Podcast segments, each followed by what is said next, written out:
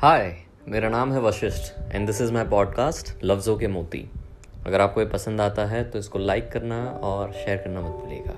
Now enjoy the podcast अब है ना, बहुत ही जल्द दिवाली का काम शुरू होगा बहुत सारे घरों में।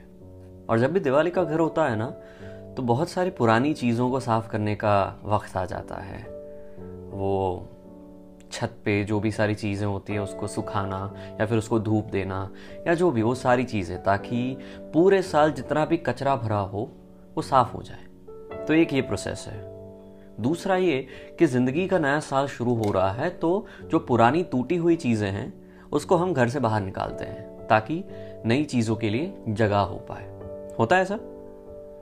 पर कुछ चीज़ें ना निकाली नहीं जा सकती। सुना है, टूटा हुआ सामान नहीं रखते घर में।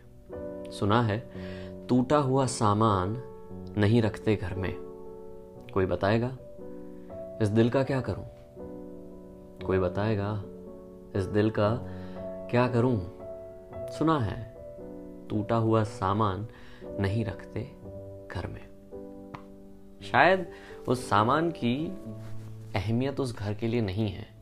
कभी कभार कुछ चीज़ें हम ऐसे ही फेंक देते हैं, फिर वो भंगार वाले भाई साहब आते हैं और ले जाते हैं राइट कबाड़ी वाले जिनको कहते हैं। और फिर वो कभी कभार सस्ते में या कभी कभार महँगे दाम में बिक जाती है राइट पर कुछ कुछ चीज़ें ऐसी होती है कि जिनकी वैल्यू शायद एक जगह पे ना हो, पर कुछ वक्त के बाद वो बेनमून चीज़ हो जाती है एंटीक और उसकी वैल्यू बेहतरीन होती है। तो क्या उसका मतलब ये हुआ कि आपकी वैल्यू नहीं थी?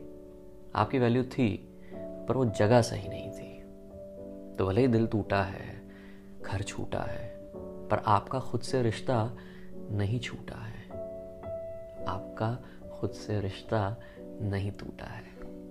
ठीक है? ठीक है। तो बिन मांगी सलाह, थोड़ी सी पेशेंस रखो।